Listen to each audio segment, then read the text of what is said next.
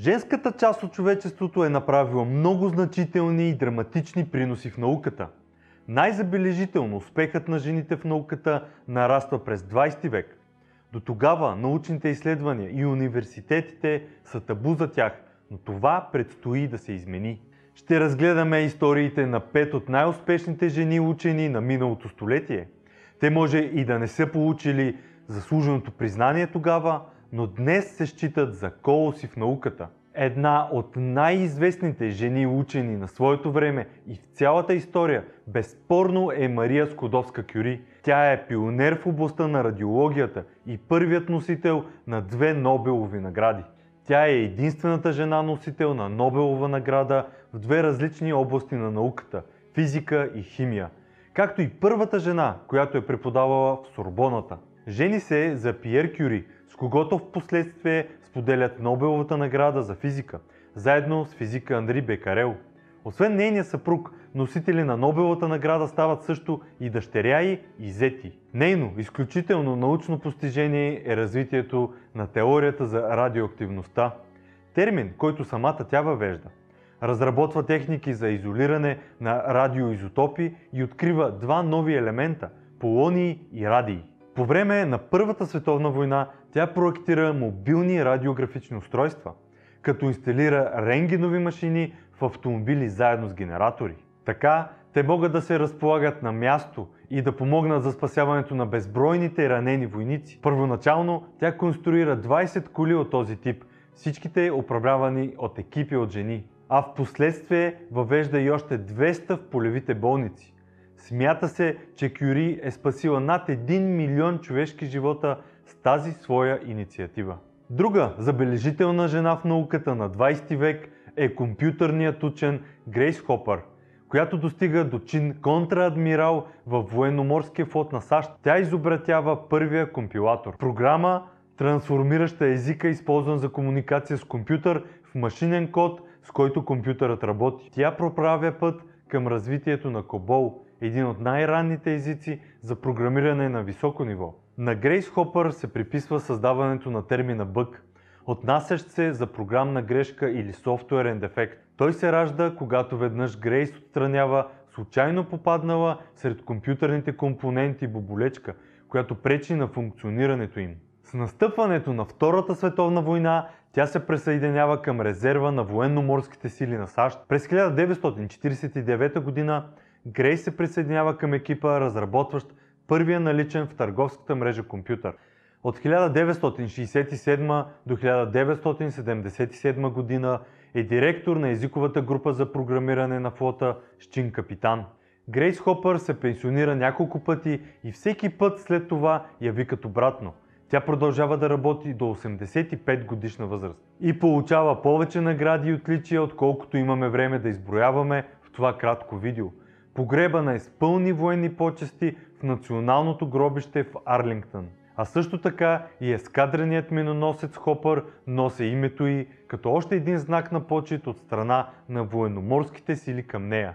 Розалин Франклин е име запомнено главно с така наречената снимка 51. Превъзходно рентгеново изображение на паракристален гел, съставен от ДНК влакна. То се оказва от решаващо значение за отключването на тайната на самия живот. Заедно с Франсис Крик и Джеймс Уотсън изграждат модел на ДНК на базата на спираловидната структура. Тя извършва блестящи кристалографски експерименти, които служат на Уотсън и Крик като основа за предложения от тях модел на ДНК с двойна спирала. Огромното им откритие е, че структурата на ДНК съдържа информацията за наследствеността и осигурява механизъм, чрез който тя се предава през поколенията. За тези открития Уотсън и Крик заедно с Морис Уилкинс са удостоени с Нобелова награда. Преобладаващото мнение в научните среди е, че Франклин заслужава да бъде призната за съавторка на откритието, а нейният принос е недооценен поради традиционното пренебрежение към жените в мъжкия научен свят в Англия по това време. Но научната работа на Розалинд далеч не се изчерпва само до този исторически успех. Тя се занимава с изследване на структурата на вируса на тютюневата мозайка. Освен това и с разбирането на структурата на каменните въглища и графита. За огромно съжаление, Смъртта от рак на яйчниците идва твърде рано за Розалинд, когато тя е само на 37 години. Въпреки това, тя продължава работата си почти до края и прави всичко възможно да скрие болестта си от колегите. Изглежда, сякаш Розалинд е толкова заета с изследванията си, че не може да отдели време и внимание на смъртта. Сградата Розалинд Франклин е ново научно съоръжение от световна класа в университета на Увърхамптън. Едно подходящо признание за един невероятен живот и нейния огромен принос към науката.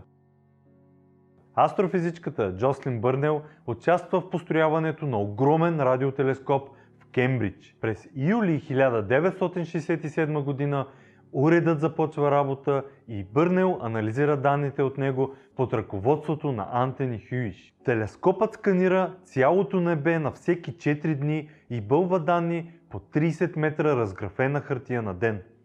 Джослин анализира данните ръчно, което от съвременна гледна точка е един непосилен труд. През октомври 1967 година тя забелязва аномалия, серия от пулсации на равни периоди с точност до една милионна част от секундата. Очудващо, защото никой друг астрономически източник не сигнализира с такова постоянство. Изчисленията поставят източника на разстояние 200 светлини години. Следва откриването на нови подобни сигнали от различни части на небето, които биват наричани пулсари.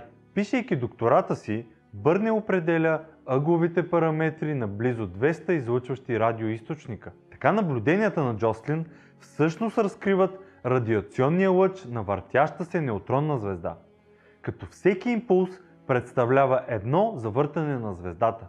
Нейното откритие на тези изключително плътни и съставени предимно от неутрони звезди е вълнуващо и изумително.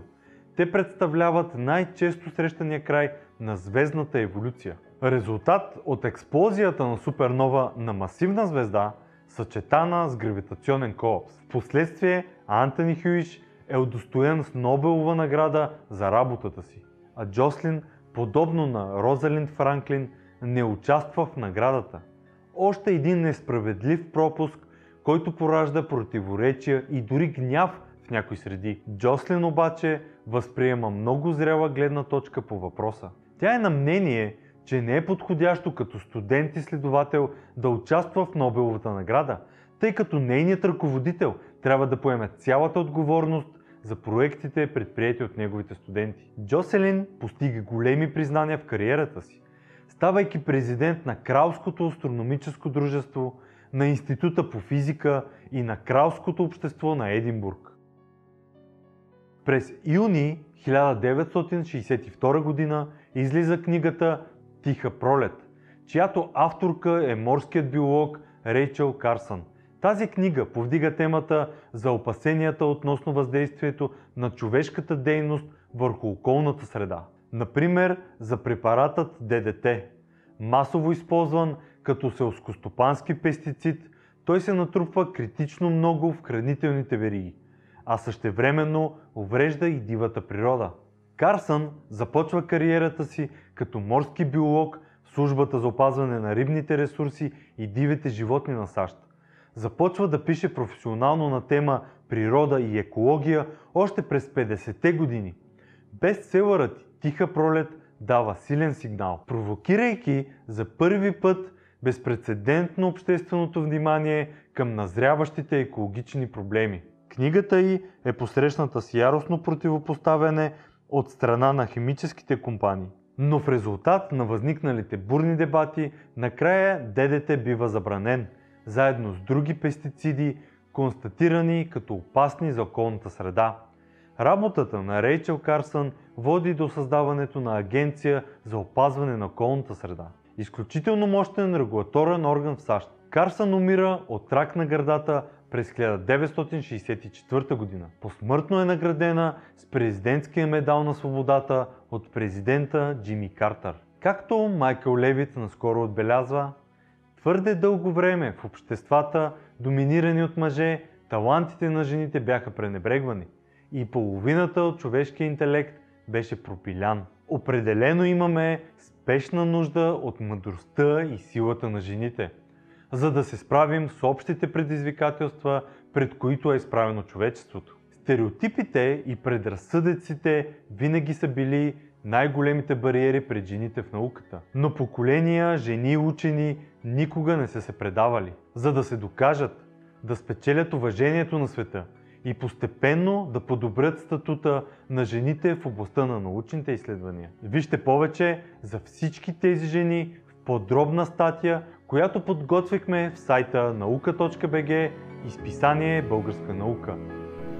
С подкрепата на Science Plus.